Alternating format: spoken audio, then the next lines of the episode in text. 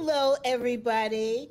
Welcome to another episode of CB Bowman Live Challenges of the C Suite. I'm so happy you're here today. I'm so happy I'm here today. And, you know, we have, as always, a special guest. So, but let me tell you a secret about this special guest. You're going to laugh. We have known each other for oh, I can't, you know, I'm dyslexic. I can't do the math, but I think it's 2013. That sounds and, about right. Yeah. And we have never met. Thank you, Sue. it's insane. And we run in the same circles. What, I mean, you know, well, you know, that happens all the time. But thanks to Zoom now, we can actually see and talk to people that we've previously only spoken to on the phone. So today I'm really, really honored to have my friend Jonathan on the show. And so, listen, this is what Jonathan does. He is the CEO of Air Consulting. Now, I don't know if anybody out there doesn't know Air. I mean, come on, it's like not knowing CB Bowman, right? So, uh, Air Consulting is a phenomenal company for executive coaches. And they do all kinds of specialist things. They, you know, they uh, have a great assessment, they have incredible staff. And I'll just mention that several of their members are members of the Association of Corporate Executive Coaches. So, you know, those are the really special coaches, right? Because, you know, in order to become a member, you have to be a master level coach. So, his company is no joke. So, we are really excited to have him on. And I just found out today this man has four children in this day and age and new one was just born. That's right. What? And he is a hockey player. I mean, where do we hear that in the coaching field? So, oh my God, he's a power pack, right? So, with that, I am going to introduce Jonathan. Dr. Jonathan, how are you? Um, that was that was the best introduction I've ever had, CB. Thank you. I'm I'm um, I'm doing well, and um, in the last uh, three minutes and nine seconds, I've had a hockey stick. Um, you know, in, in terms of uh, from well to just really, really excited and happy to be here on your show. And uh, thank you for having me. Oh, it's my pleasure. Hey, tell the audience a little bit about yourself, you know, your background, and uh, before you even open to air. Sure. Uh, well, where, do we start? Audience, look at that. Well, yeah, I, I'll start with um, there's there's two things that really activate me as an individual. Uh, well, I should say three things. Um, one is is just my love of people and and really um, helping others. Secondarily, I really like problem solving, and um, and I've, I've known that about myself from a young age, and I'm a very integrative thinker, um, and and like to solve problems using that capacity, and um, you know, the third thing about me is I really like to innovate and think outside of the box. So, um, you know, maybe that's the oppositional side of me. But if you say go that way, I'm going to be the one that says, "Hmm, you sure about that? Maybe there's a different way, or maybe we go a little bit that way, but then this way."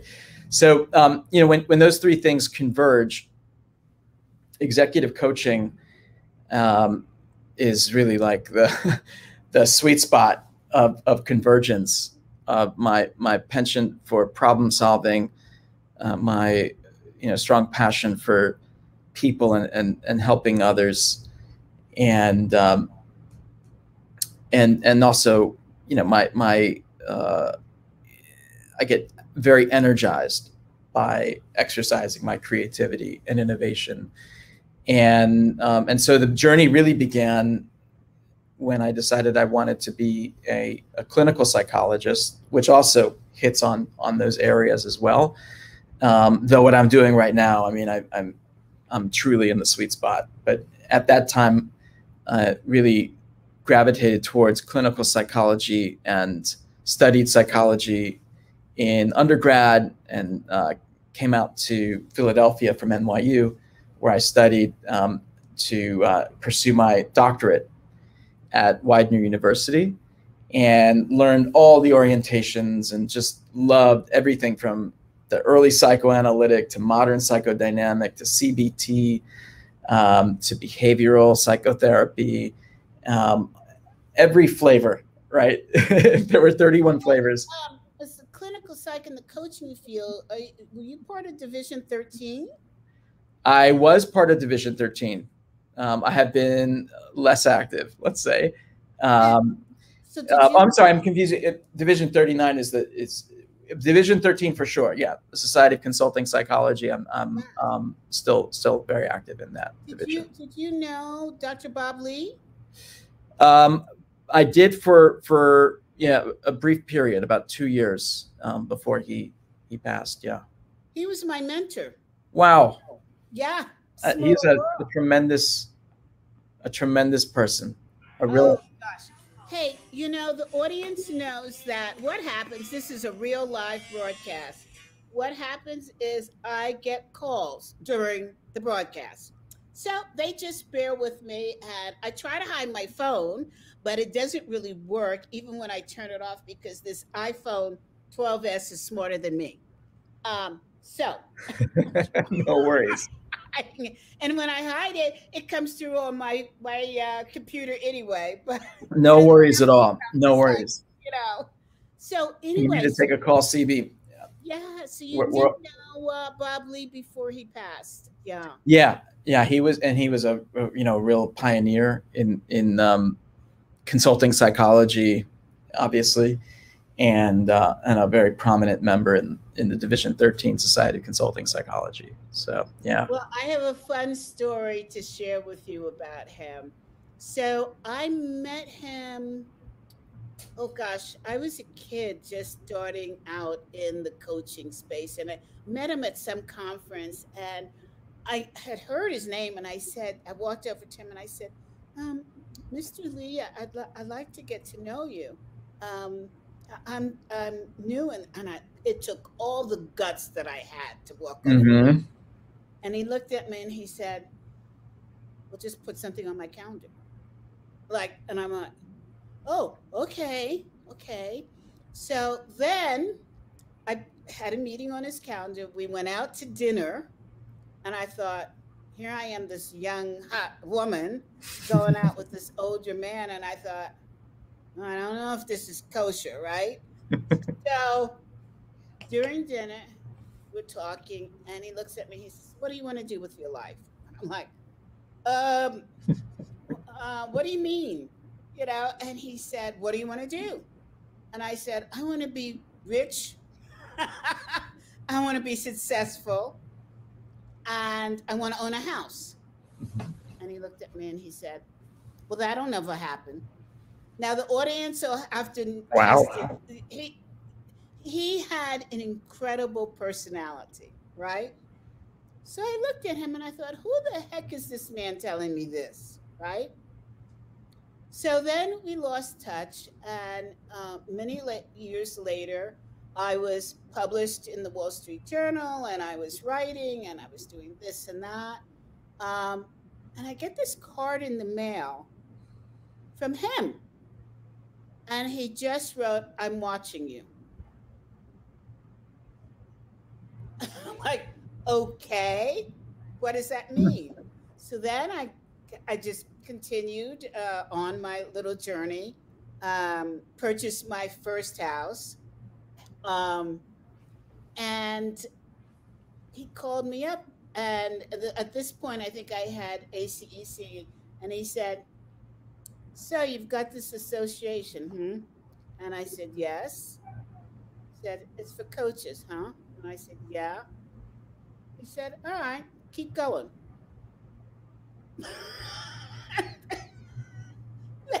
couple of years later, this was about two years before he passed. He called mm-hmm. me up and he said, I've decided to become a member of your association. And wow. I like dropped the mic. I said, Well, you'll have to pay, Bob. you didn't give him the friends and family? No, oh, I didn't. I didn't. And he started laughing so hard and he said, I knew you were going to be a tough broad. I said, Yeah, but you told me I wasn't going to have any of this. He said, If I told you that you would, you wouldn't have worked as hard to get what you've got. Wow. And I said, Okay, well, your bill is this. And do you know he sent me a check? And within a year, he had passed. Oh. And he was just amazing. Yeah. I would call him in between, you know, to ask him a question um, uh, as a mentor, and he was always there, always.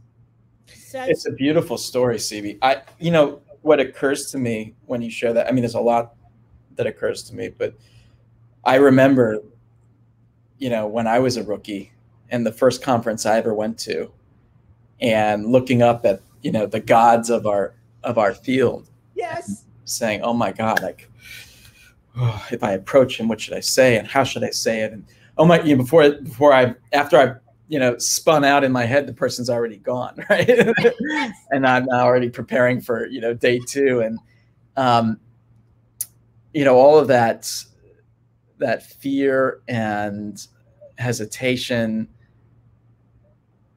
I find that you just got to blast through that and go straight to it because as you experienced with with Bob Lee. He's like, sure, like let's connect, let's go out to dinner.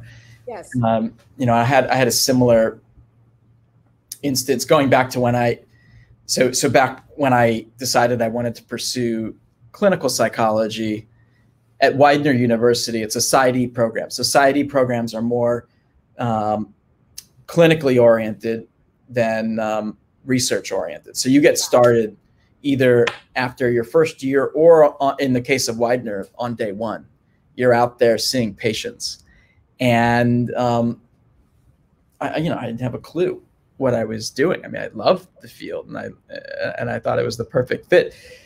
So I thought, here, here, this is what I should do.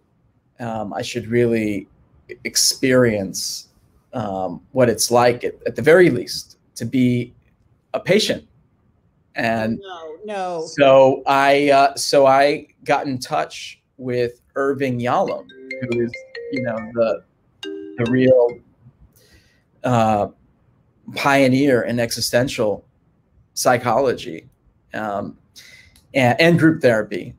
And you know, I had all of his books. I was just totally into this guy, and I said, "Hey, I've you know, I'm, I'm going to grad school. I've got no money." Um, but I really want to experience what it's like to be a patient. Um, I'm sure I've got some issues. Um, my wife and I are coming to San Francisco uh, for we were going for our honeymoon um, to do the the West Coast, and he agreed to see me at a discounted rate, and um, and we got into it. But you know, it took, and I'm so you know, I'm, I'm very you know, in retrospect, uh, very proud of myself that I mustered up the courage to uh, to call the like you know I mean in my opinion the best psychotherapist um, you know in the U.S. at least uh, to get a, to get a session. And what I learned from that session, I wrote down every word afterwards.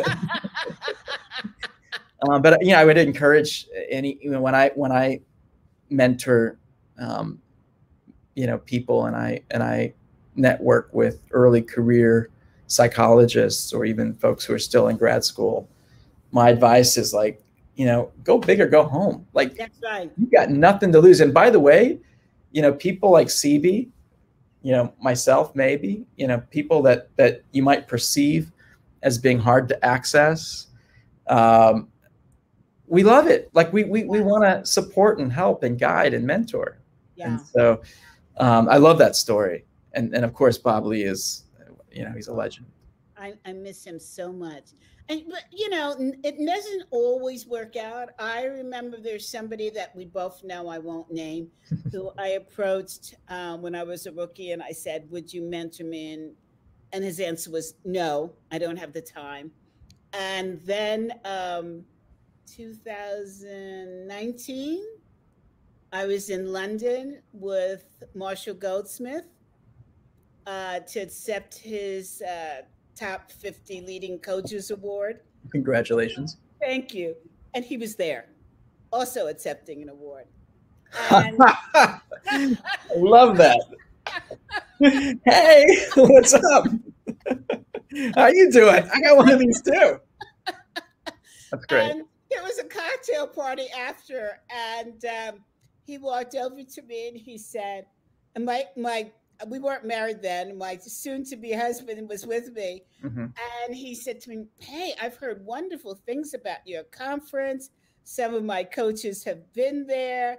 Um, I hear you're doing incredible work. I would love to come to one of your conferences."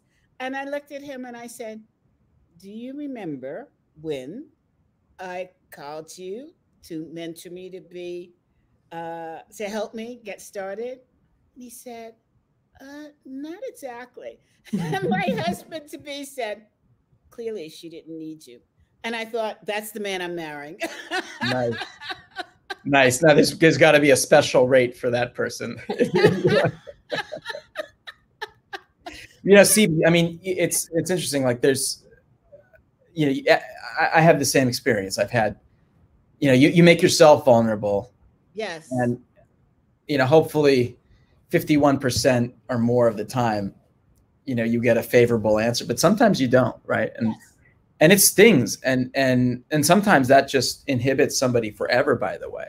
Like, okay, I, I, that was a mistake. I, I I'm never going to do that again. Like, I, let me take small risk, not big risk. And um but what I've what I've found in my own personal experience is that when when that kind of stuff happens to me after I get over the initial, you know, sting. Yes. It's like, okay, now I know what I don't want to be like. Yes. And you yeah. know, it, it also I think for you as I, I know it's for me, it becomes a driver. It's yeah. like Oh yeah. You said no to me? Okay. Watch me. yeah. It's so bizarre, but you know, uh I feel bad, and I don't know psychologically uh, the people that get stopped by the nose and the people that are driven by the nose. It, it's uh, what makes them that way. And I'm sure, you know, so this is called Challenges of the C suite. I'm sure that the clients that you've coached, there's been a fair number of CEOs who have had the response of no what mm-hmm. gets them through that is the question. Yeah. Uh, yeah, I mean, I think the the easy answer would be, you know, resilience, right? Somehow the uh, the individuals who are able to persist in the face of no and and constant no and and constant rejection um, somehow they've they've mustered the resilience to to persevere until they get to a yes, right? Um, but I think you know sheer resilience alone is. I mean, you could have a lot of resilience and just keep going straight at a wall, and then back up yeah. once you've you know healed, and then go straight into the wall again. so you know, there's definitely an element of um, of, of strategic thinking that mm um, that needs to be coupled with um, with that resilience.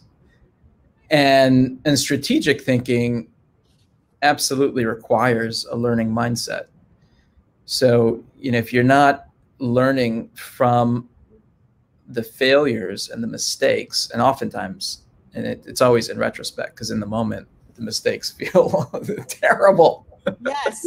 But you know oftentimes those mistakes and those failures are, are the most important experiences because um, inherent in those mistakes are learnings that can be extracted and those learnings are then used as information when you go to strategize right so, so yes. you know i think the, the bottom line it's really that strategic thinking with the the resilience that um, w- with an underlying learning mindset that really separates the successful C- CEOs and C-suite leaders from from those that, that kind of flame out. So I want to examine this word resilience because we're hearing it ad nauseum. Yeah. Um, do we really know what it means? And you're a great person to ask the question because you work, you know, your, your whole body of work is the C suite. But more so, you have four children. How are you teaching them to be resilient? What does that really mean? Because that information helps coaches teach this to see other CEOs and to employees that need to survive the CEO, which may not be particularly user friendly. Yeah. So, what does it mean? Let's start with it. And then, how do you teach it? I mean, resilience is it is somewhat of a broad word, right? Mm-hmm. And it if um, the strength of my arm lies in the uh, the fitness of my bicep, and exercising that bicep makes my arm stronger, then you know resilience represents the muscle of, of the whole you know human. In you know this is all my opinion, right? Mm-hmm. Um, it, it describes the fitness of of the human. Um, you know, may, may not exclusively physically, but but certainly a, a strong component would be physical, um, but especially psychological, right, and, and mindset. So you know, if, if resilience represents the the sort of total muscle mm-hmm. of, of a person, I think it is um, a combination of things that I would consider as core. So there's like core resilience, and then there's like the more periphery, also very important, um, the the shell or the outer layer of resilience that we're exercising on a day-to-day basis. So at the core level, I'm glad. I mean, you mentioned my my children. I mean that because that's where the core gets built, right? Right. Um, and if you had a bad childhood, you could always, you know, I was going to say patch it up. It's it's more than patch it up because there's structural. You got to get in there. It's the core, right? Yeah. Um, but you can, you know, people. I'm a firm believer that people people can change. People can change for the better, right? No matter how old you are, and that's a phenomena that we know with neuroscience, with plastic, you know, neuroplasticity. The brain is designed to um, in many cases recover and and to um, and to adapt.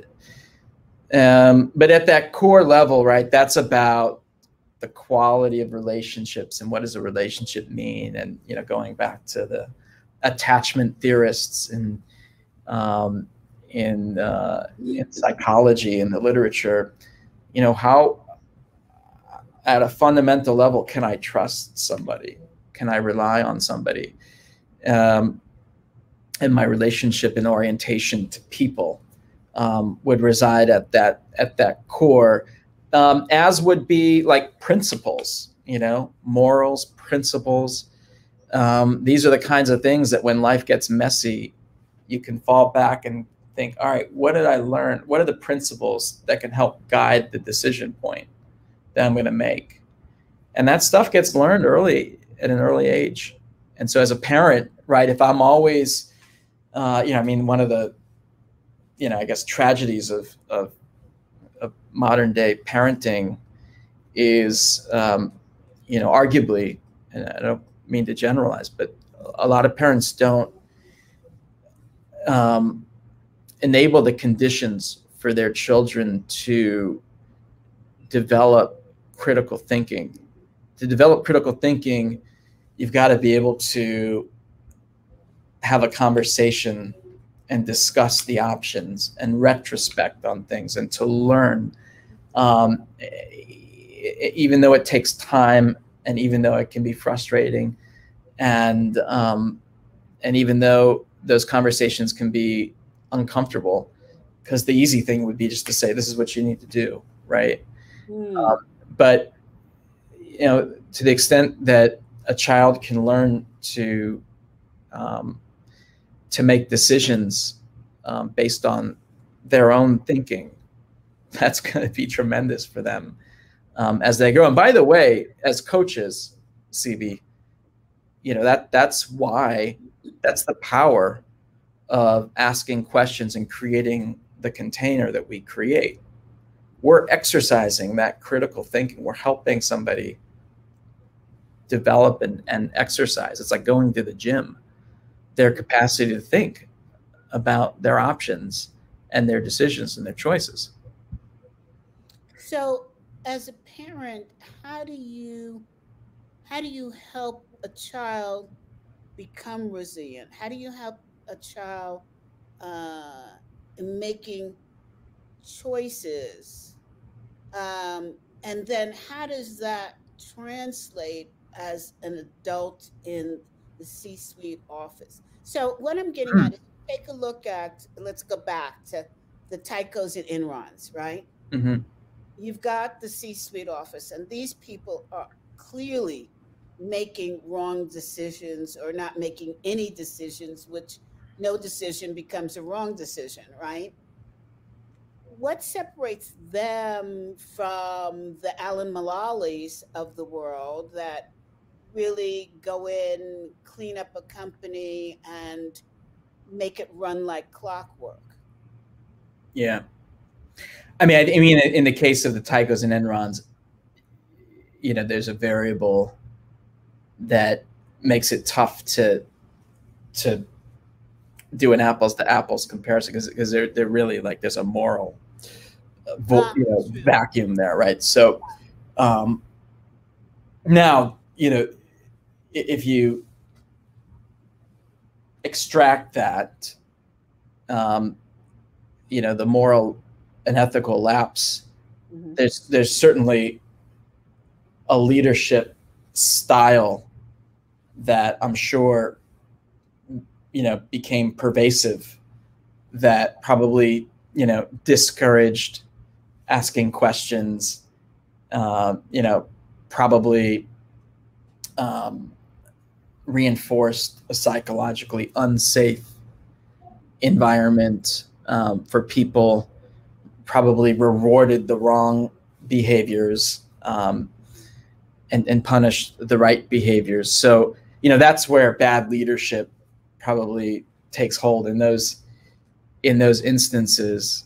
Um, but i think you know as far as like if there's a a parallel between you know say great parenting which by the way is is leadership right? It's yeah, yeah. it's it's definitionally leadership um, and um, and say being a, a ceo I think it, I think it comes down to appreciating the delicate balance between two polarities. So you have to be, as we just talked about, like as coaches, we create that container, that safe space to explore, to engage in in um, inquiry. Mm-hmm. That's super important. But there's also times as a parent, and by the way, as as a as a coach mm-hmm. um, much more so as a CEO, um, where you got to be directive, where you got to actually say, this is the principle, and this is the direction we're going to be going in, right? And I say the delicate balance because um, they, I, I think that you can't have just one or the other. You know, the more, the older I get, the more I I am able to appreciate the um, the complexity of polarities and how you can't just be focused on execution, but you also got to be focused on strategy. You can't just be focused on great relationships. You've got to be focused on driving results and performance. Um, as a coach, you can't just be focused. You can't be 100% exclusively. How does that make you feel? How does that make you feel? What do you think about that? Those questions are great and they can unearth a lot. But there's also the importance, again, this is my opinion, of a coach being able to bring their expertise and be somewhat directive at times as well, right? And I think that's a lot. I mean, that's if I think about your organization, uh, you know, well, the value, the, the, the surface level value prop is that you know you got coaches who've got tremendous business background. Why is that important? Well, there's a lot of reasons why that's important from a credibility standpoint and this and that, but it's also important because they've been there, done that, and and they have what to offer, yes. right? Not at the expense of somebody's free will and their own critical thinking, but um, there's a tremendous. They can be a tremendous resource, and to not share that would be withholding, right? Absolutely. And so I think that, that you know, going back to, um, if, I'm sure you've gotten a, a sense of me now. I can I can talk your ear off, CB. I love it. I'm I sorry. You said you said living room chat. Um, but you know, if, if I'm to bottom line it, I think great leaders are able to um, balance the dynamic tension between um, polarities, and there's a number of them. There's a number of contradictions, and and and not great leaders tend to go they swing to one side or the other. And um, and then they live in the extremity of one side or the other and it, it, it can be at the expense of their leadership. And i think the same applies to parenting as well. Yeah i think i think what we're talking about is courage right? Um, as a coach. And i don't think we think enough about courage as it applies to coaching. Mm. We take the road more traveled, which is to say, ask questions. Your role as a coach is not to solve, but to show the coachee how to solve through asking questions. And I've always said, if you come if you apply to ACEC with that methodology, you will not get in. Mm-hmm. Because the same manner, if you go to a CEO and you sit in his office and you say, So what's the problem? Blah, blah, blah, blah. And what do you think? Blah, blah, blah, blah. And what's what's your solution? You will probably be shown the door in a second and a half, or as like we used to say, a, a New York minute. Um, you know, you've got to bring it. Um, yeah. Looking for not only questions but direction, and you have to be able to balance it, and you have to have the courage to go toe to toe with your client to challenge because in many of the cases the CEO gets there and there is no one to challenge until it's too late. Yeah. I I, I, I drink my own Kool Aid. I have a coach, and even if she's wrong in, the, in you know with the challenge, I appreciate so much the challenge. that is not an unexpected comment from you, Jonathan. And you know what, CB? Sometimes, you know, when when when she's off, that's actually I'm like, you're off, and here's why and then somehow in the here's why part, that un, un, unearths or you know illuminates an insight that I didn't have, right? Yeah. And um, so the challenge is huge, and I think our job, you know, half the battle, of course, is designing the um, the rapport and the coaching relationship. Yeah. Um, so that there is the sufficient trust in place to be able to challenge, right? Yes. And so all those things that you think, oh my God, I just want to go straight for the jugular. No, you've got to go through this through those important, crucial stages of contracting and and Well, really. Uh, I, I think uh, our coaching field has been given a disservice to say the way to coach is only by asking questions.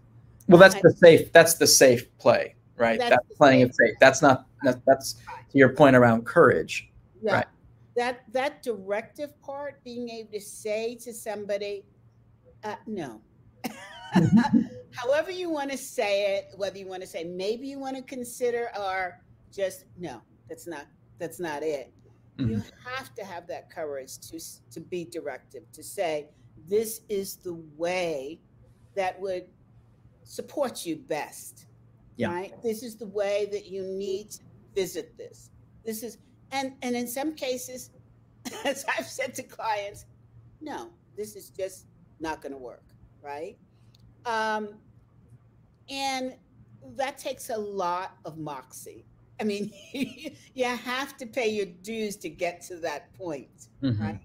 Mhm. Uh, but but I do think it's sad that we educate coaches not to be able to do that, right? Yeah. And and so that's why it was important to me when I designed ACEC to look for those kind of coaches. And I'll tell you what, here's the funny part. I don't have a coach, but every single member of ACEC, oh man, I step out of line. I am told. Yeah, coaching. Be careful what you ask for in life, right? That's great. I remember um, them telling me, uh, CB, you're getting in the way of the success of ACEC. Step away. what? Wait, who do you think you're talking to? They knew exactly who they were talking to. And you know what? They were so right. I have to admit it. Yeah. Hey, Holly Teska, who is a member of ACEC, Mhm. um, and she was with Right Management for quite some while. And she's written in two comments. She says, Yeah. Oh boy, CB, I have one up on you. I met Jonathan at executive coaching conference hosted by the conference board. Oh, Holly, okay. Holly and I love chid- chiding each other. We are, you know, sisters at the at the mind. Uh, she is Holly Teska. She Yeah. is quite brilliant, a brilliant coach, right? And strong and tough as nails. I mean, she gets it. She gets it, right? Uh, then she comments, I love the discussion about the nose, how some people are shut down by them versus those who push through to a yes. And yes, those no's have also made me think carefully about saying no to someone. Yeah, I could be a blocker to their future success. Uh, You know, I, I love that. That's the other side of the picture is learning when to say no. Mhm. Um, and when when to cut the bullshit, let's face it, and say, okay, no. So now, Jonathan, what do you consider after this pandemic to be the most important uh, change that you've seen in the C-suite? And is it for good or not so good? Yeah, it's a great question, CB. Um, I think, like the current state right now, from what I'm seeing, you know, with our clients and experiencing as a CEO myself, is and people are exhausted. People are super tired, and you know, we talked about Zoom fatigue, and then like straight up fatigue. And then i see this new word languishing that's, that's coming. And you know i think people are just tired right? And um, and that makes sense right because the world is just getting whiplashed we're just getting whiplashed Yes. in every direction every everywhere everywhere you in, in every dimension of um, of existence right now in, in sort of modern society, from you know political to education, um, social. There's just so much um, whiplash, and and I think people are are tired. And and in in the in organizational life right now, you know, the big thing, of course, is all right. Well, we just went through a year, about a year and a half of collective trauma, and um, we've had to learn all new ways of working. And now, now what? Now what? Do we radically change how we work? Do we go back to the way things were in 2019? Do we try to establish some kind of new way of working that retains some of the key learns that we've experienced over the year and a half and integrates it with what we know worked, um, you know, pre-COVID.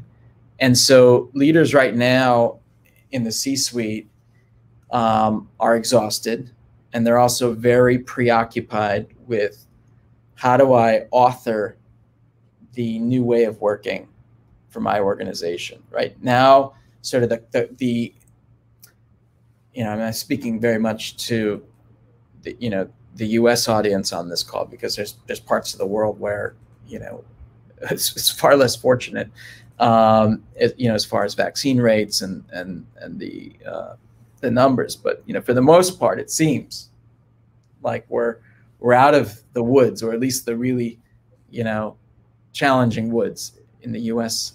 And so, um, you know, if you think about Maslow's triangle, we're going up the triangle now to be able to think about, you know, our identity, our purpose, and how we work.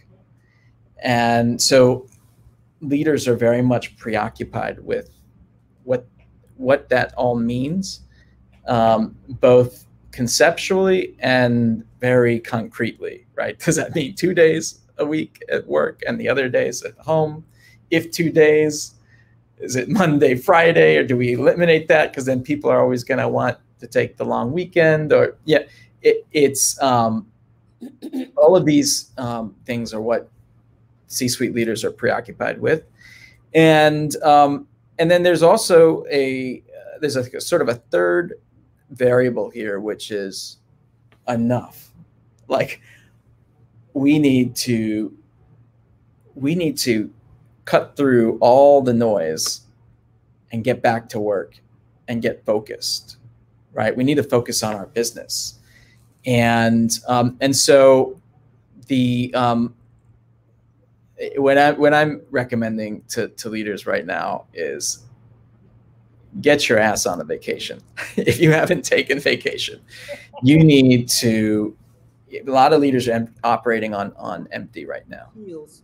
Yeah. yeah, just on on fumes, and so we need to get restored, and then we need to get focused, and then we need to. What is leadership? It's it's setting a vision, being very clear about that, and communicating it, and then mobilizing others towards that that's leadership. So right? So we need to be bold in setting that vision and moving people towards that. And to do that right now, because it's so noisy and there's so much variance, not everybody's going to be on board with the vision.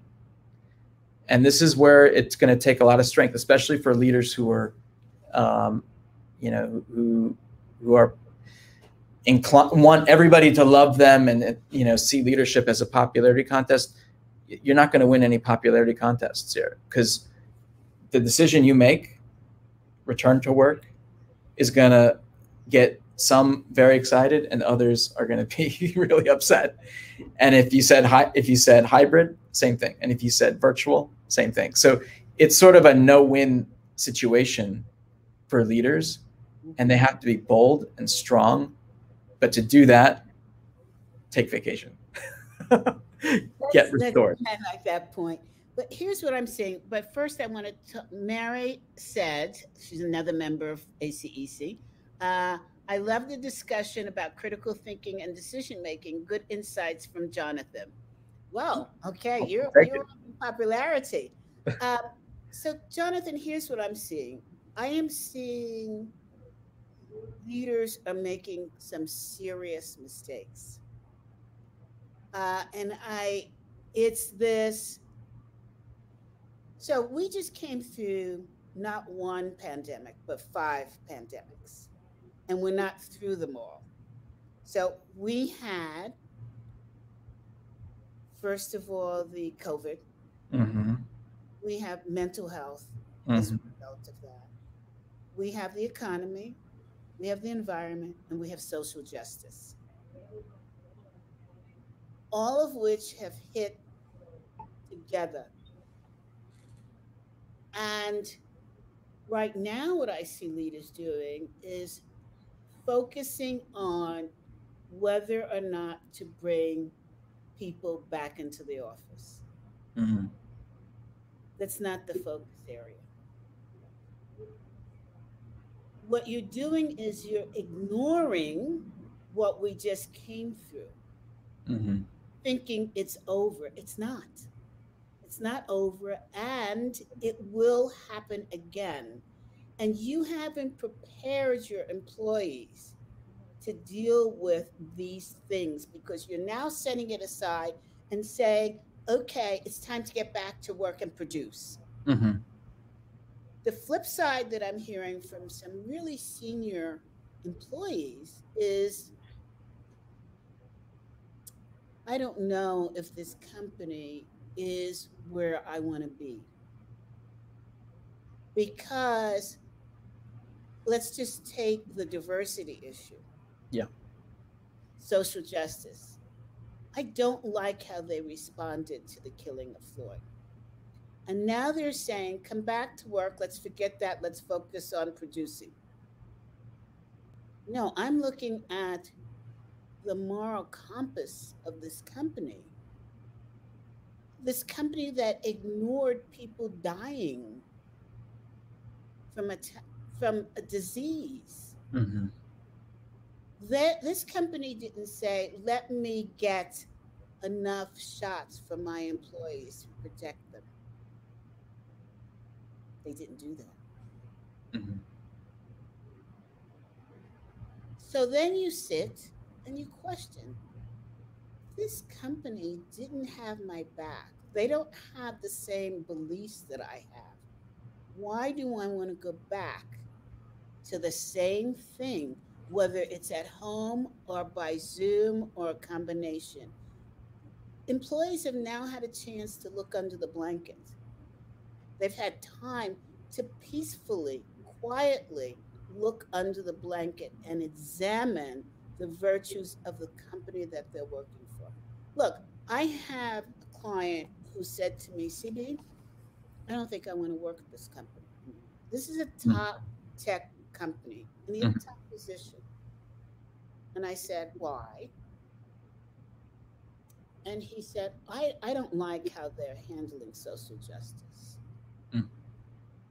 I said, Well, what is it that you think you could do differently? And he said, Well, uh, I'm very much involved with my synagogue, and we are doing work to support the underserved. And I feel if I leave my job, I can do more work to support the underserved population. And I said, Okay, let's examine this. Mm-hmm. Do you have enough money to support your family? His answer was yes. I said, okay. Do you feel if leaving this company will affect their beliefs and how they handle social justice? Or do you feel if you stayed and made a difference, that you could affect the social justice and have money to support your cause and have time to support your cause? And he said, I never thought about it like that. I said, Oh, well, let's examine that. One of the things that you have a concern is that their their hiring records for people of color is dismal. Mm. You're in a position to hire people of color. You're in a position of making a difference. Is your decision to leave the right one? It becomes a challenging statement, but a statement that represents where this country is. People are saying, why do I need to work for this company? And because of how unemployment insurance is working right now, I go into Costco and I say, why don't you have the normal products on the shelf? And they're now saying it's a labor shortage market. Yep. So we think of people at the top making these kinds of decisions. But what's happening is people at the bottom are making these kinds of decisions. And companies are suffering radically. When Costco says to me there's going to be a food shortage, it's, it's time for me to pay attention. okay? Yeah. You know? Uh, why? Labor. I said, is it because of the pandemic? They said, which pandemic? See, Costco keeps their eyes on the public, on the consumer. And they see what's coming. Whereas the companies that are supplying Costco are not seeing what's coming. They haven't addressed the five pandemics. They're worried about whether or not they're going to be liked if they pull people back in or let them work by Zoom or a combination. That's not where the problem is. Yeah. That's my thinking as I examine what's going on. Yeah, I, I think the um, I, I work with a CEO right now who navigated the pandemic beautifully. Uh, he he's an old pandemic? Which pandemic? the, the health the health crisis, Okay. Uh, not the mental health, but the you know the the um, the Mhm. coronavirus, and um, you know they they were extremely generous and conscientious and handled did everything everything right. Um, but he said, you know, and, the, and his greatest concern is it's the transitions that kill us, right? That's what breaks us. And so, you know, to your point, CB, we're going from the pandemic or the five pandemics, um, and there's, you know, so that say that's like where we were, or arguably, you know, where we still are, to this new place, and there's the transition, and I think what I'm hearing from you is you can't just force it. You can't just say get back to work and start producing. You know, September 15th is the date Yeah. you Yeah. know you're here you're out right and and i think there's a lot of wisdom um, in in in what you've shared there because um, what we know about trauma is it needs you need to process it and make meaning of it Yeah. and um, just pretending like it doesn't exist or flicking the switch uh, that's not that's not making meaning that's repressing um, Yeah. Because when it happens again, and it will, uh, I'm going along with Billy Gates there. You know, we're in a five year spread. Um, no, you've lost all the trust that you've tried to recuperate, mhm. and it's going to be worse. Yeah. We're not out of the woods. We're we're a different society. We're in a society where disease and politics and famine and social justice make us so much closer that there is no escape. There is only solution that we need to find. Mhm. Now, not to be Debbie Downer here, but there's I'm only saying this because there is an opportunity for solution. I'm not saying there's no opportunity for solution. Yeah. Well, I think I it's a really important point, and I- and I think if if you it ties into the work we do, um, whether it's individually in one-to-one executive coaching Yes. at the team level with team coaching, or more systemically, you know, some sort of like Yes. culture initiative. Um, but you know, ultimately, we live in systems that are nested.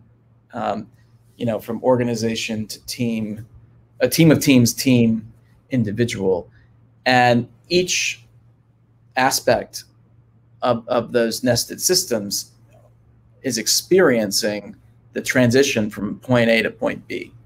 Mm-hmm. And therefore, each requires um, a mechanism for making meaning in order to get to the other side successfully. Yes, right? I agree. And that's where I think you know, you know, executive coaching um, has been a lifeline for so many people. Um, yeah, it's always been that way, but but particularly right now. And um, it's in, interesting that you said that. Sorry to interrupt, mm-hmm. because at ACEC we had all kinds of special meetings, and during the pandemic we had Saturday morning fireside chat. Now I can't get anybody to come to anything hmm. because all of the members are totally booked out with clients. I'm so proud wow. of them. I'm so happy because it our speaks to yeah about the, you are going to be so needed because there's so much you're going to have to do after this pandemic. You need to position yourself so that you can respond to the call of action. And I think 90% of our members did that. And now it's like trying to get an appointment with a specialist. You can't get in to see them. That's right. Listen, it speaks to the demand and it speaks to the real need right now. And and by the way, team coaching and teams coming back together, processing everything that's happened, refining our identity and purpose, that's huge. Huge right now. That's something that I would that's like my number one recommendation to leaders right now is you got to do something for the team. Yeah. Um, so. Um, yeah, Dr. Catherine Carr, who wrote one of the gospel books on team coaching, as a member of ACEC. I can't even get a call into her these days. it's insane. But hey, I want to talk about first of all, Mary says, Thank you, CB and Jonathan. I have to transition to another call. I'll continue to reflect on the five pandemics and the bottom up decisions that are in motion. Okay. I want to talk to you about an instrument that your company designed mm-hmm. That Robin mentioned to me that you're using with executive coaches, um, with clients. Mm-hmm. Yeah. Tell us about it. Yeah. Uh, well, we have, we actually have three instruments. We have a, a 360 tool that measures um, the um, all the things that a, a, regular 360 would measure, but also the dynamic um, nature of the leader and their ability to um, how effective they are at managing the polarities uh, that that that are inherent in leadership. We have a team effectiveness survey, which is uh, a tool that is a diagnostic for teams. Um, very popular right now because teams want to kind of get a baseline of where they're at, um, and and very useful um, when it comes to team coaching. And then the tool that Robin might be is likely referring to is the Coaching Mindset Index or CMI. And the Coaching Mindset Index is an is an assessment tool that um, can be used to learn what your coaching style is um, as a coach, but it doesn't have to be coach with a capital C. It also could be as a manager coach. And so, you know, am I overly directive, overly inquisitive? Am I managing both of those well? Um, there's a push pull, uh, overarching push pull framework, and different strategies that fall along those two dimensions uh, of push and pull. And a coach who takes this will be able to see, you know, what their style is, what their preferred strategies are, all in pursuit of becoming, you know, a, the, the type of coach that they want to be. Mm-hmm. So it's a great tool for self awareness and taking a baseline. Um, we use it a lot in uh, leader as coach types of programs with organizations that are looking to instill uh, coaching skills within their organization, and and a lot of coaches um, benefit from it as well. I love it. but I want to talk to you about the team effectiveness right now because mm-hmm. it seems like you know we've just had a great discussion about the pandemics. It, we are talking about teams coming together. What what do you feel are the most important factors to allow teams to be successful? And does it differ by industry? Yeah, that's that's a great question. So, you know, based on our on our research, there's two primary variables that oh, are. Wait, hold on. Robin says leader as coach is the one she's talking about. Okay. Uh, that's uh, for the the coaching mindset index. Yes. Okay. Um, you know, as far as the you know team effectiveness survey that we that we designed and and and train people on and, and sell commercially um, there, there are two broad areas that we measure. And one is what we call team culture, and the other is what we call team productivity. So, team culture is how does it feel to be on this team, and how effectively are we engaging with each other and relating to each other. And um, there's there's three sub dimensions to team culture: trust and safety, which is a lot like psychological safety, um, cohesion, right? How how unified um, how much pride do we take in being a, a, team? And dialogue how effectively are we able to um, you know talk about things not just easy things but also difficult things um, and manage conflict within the team. So those are the three subdimensions of team culture or how it feels to be on the team. And then you have team productivity which is how effectively and efficiently we're getting stuff done and that's all about alignment how aligned are we in, in our um, you know, from our purpose to our priorities to our goals and execution. How effectively are we executing and communicating with each other? And then learning and adapting. Like, do, are we learning from our mistakes? That's something we talked about, you know, right off the bat in this conversation. Mm-hmm. Um, are we retrospecting and learning um, to continuously adapt? And so, if you think about team culture and team productivity as dimensions, with these subdimensions. That's what our assessment tool measures teams against.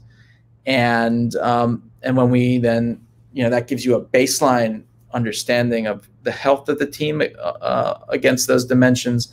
And then based on the topography of, of that report, we're able to focus our intervention if there is going to be a team coaching engagement, for example, um, alongside it. We're able to craft an intervention that closes the necessary gaps to get that team to high performance. Um, the team doesn't necessarily need coaching. Uh, that you know you can train a leader to be able to self-coach their own team, um, and and we're seeing a lot of organizations also try to bring that in-house. Um, so enabling their talent development partners or their HR business partners to be able to um, provide feedback on the team effectiveness survey and, and intervene as well. Um, but that that's in a nutshell how our um, our tool works and how we view teams. And what we're seeing um, right now is teams actually really spiked in um, in productivity. Uh, so you know this is this is not new to anybody on this call. Like everybody's been working you know, more somehow, right? Because we're not commuting, we're not traveling, we're not going out to lunch, we're back to back to back to back. It's part of the reason why we're so tired, right? So that had a real um, um, lift for the productivity dimensions, but it came at a cost, and that's what we're seeing right now. And that cost is culture, right? So the two didn't necessarily go up in tandem. And so right now, um, you know we we've seen sort of a crash in in culture um, and so what we're doing with teams now most teams we're working with there's a disproportionate focus on culture dimensions relative to those productivity dimensions all of it's important but based so, on the dynamics of, of, of the five pandemics jonathan we're out of time but i don't care we have a few more minutes. I want to challenge a couple of things that you've said, or at least ask about it. Um, do you have a few more minutes? I do. Okay, good. Yeah, we can go over. All right. So my audience knows I'm crazy. What the heck? Okay. Um, like a fox, right? um, culture in an organization. How do you feel as being part culture in a team? How do you feel as being part of the team? Okay. So my first question is what dynamics are you looking at when you when you examine how do you feel to be part of a team are you looking at um, the diversity of religion are you looking at the diversity of color are you looking at the diversity of knowledge um, you know, when when coaches are coaching people that might fall into any of these areas, mm-hmm. they're coaching them because they don't feel part of the team. And has your as your assessment looking at why and how to change that? That's one question, all rolled up. Um, the second question I had was it interests me when you said there was a spike in productivity. And I wondered before you said anything else, was that because of the change in technology more than in the change of behavior? What do I mean by that? When you're on Zoom, you're face to face. You know, there's no looking at the total environment. There's no looking out the window. There's no, you know, looking at what you're wearing. Basically, it's like in your face. Let's solve this now and move on right? Mm-hmm.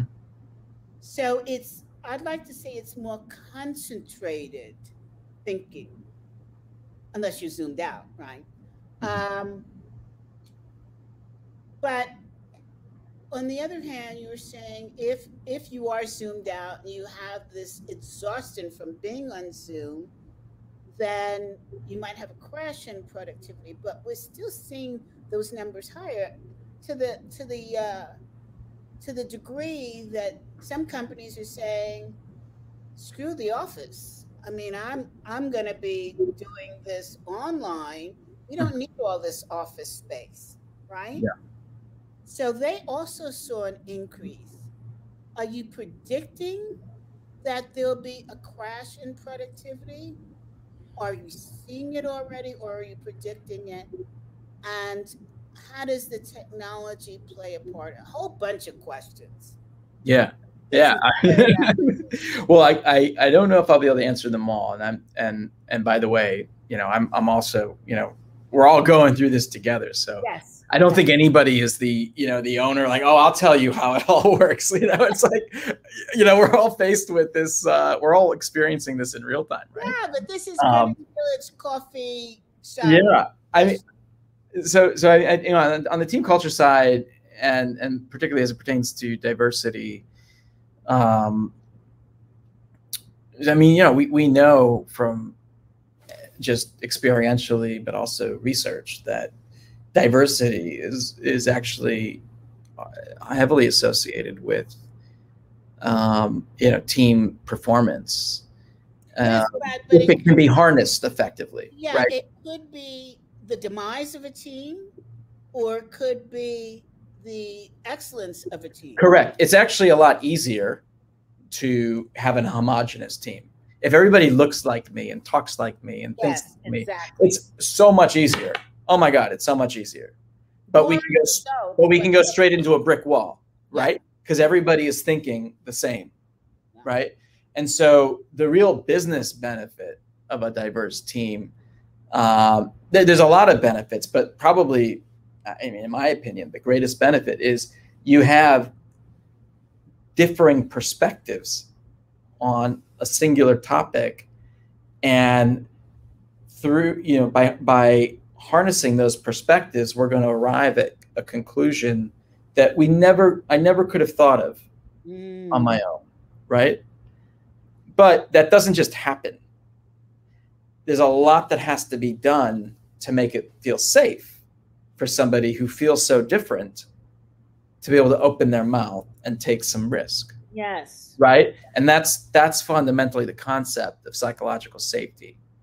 Right? Or what we we think of as trust and safety, because psychological safety is very important, as is concepts in trust and reliability.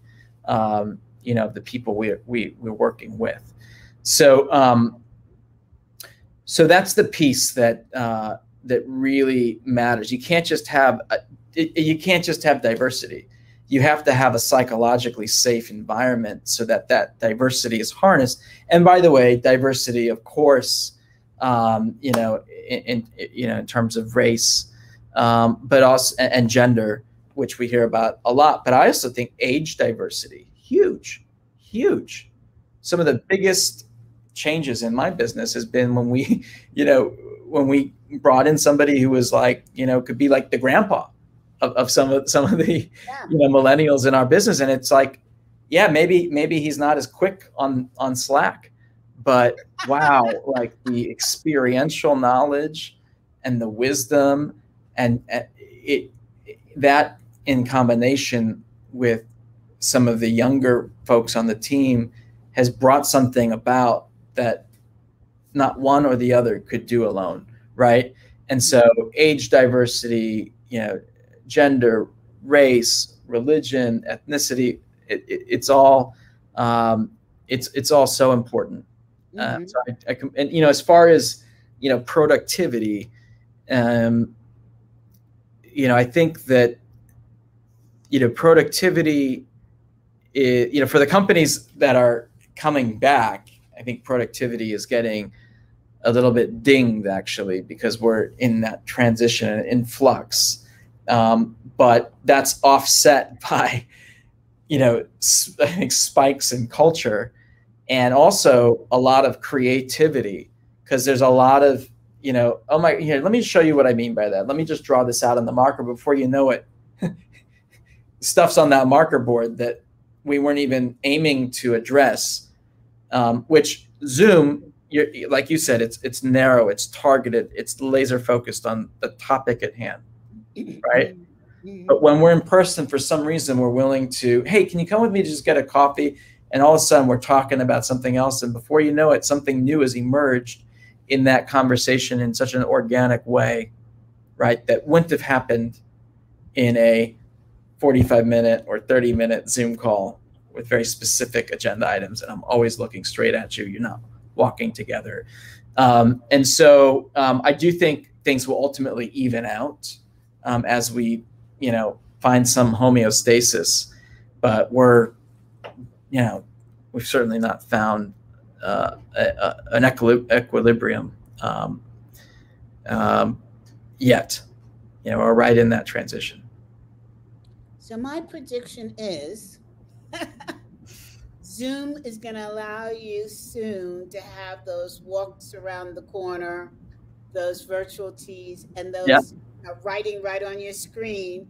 Uh, I interviewed yep. uh, Martin Lindstrom, um, who's uh, the branding guru, and it, I interviewed him and I had him uh, at the ACEC conference.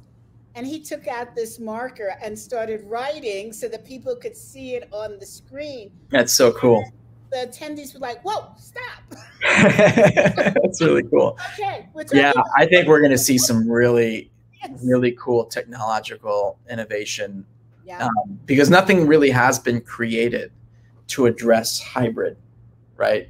Meetings are still kind of weird when you got the TV there and some people in the room. And do I look at those people or do I look at the TV with the camera? So I think uh, my, my sense is there'll be some really cool innovation yeah, on its way. Coming out of this, I can't wait. Hey, Jonathan, it's been a pleasure. Is there anything that you'd like to tell us about your company before we ring off? Uh, thanks for um, offering that. Yeah, I mean we're we're we're freaking passionate, CB, about our our mission, which is to help leaders navigate change and shape a better future. And you know, we we take a lot of pride in our expertise in helping leaders navigate change through executive coaching, team effectiveness, leadership development. Um, but it's not just to stop there. It's not change for its own sake. It's really to, to help shape a better future. And, and that's where I get my energy. And, um, you know, being on this call was energizing, because of you, but also because of everything you stand for. Um, and uh, and so it, it's highly consistent with you know our, my my purpose. And so I thank you very much for inviting me to be on your on your famous podcast. It is famous. Thank you. Well, um, this is out on LinkedIn Live. It worked today. It's it went out on Facebook and it went out on YouTube. And later this week, it'll be on iHeartRadio and Apple Podcasts. So you are now considered famous. You can sign the autographs. All right. Thanks, CB. I really appreciate it. This was a lot of fun. Thank, Thank you. you. Well, audience, you have now heard from the Jonathan. And um, so I hope you look, reach out to him on LinkedIn, of course, as well as the other medias, uh, media areas that we uh, have at our fingertips and find out more about his company and the incredible work that he's doing. And of course, ask for the coaches that are part of ACEC. I'm terrible. I know it. I love it. I love it. Jonathan, until we meet again, thank you so much. And audience, I think we're on next Tuesday. Thursdays we're taking off until September, but look for me on Tuesday. Bye, everybody. Thank you, Jonathan. Thank you, CB. Bye, everyone.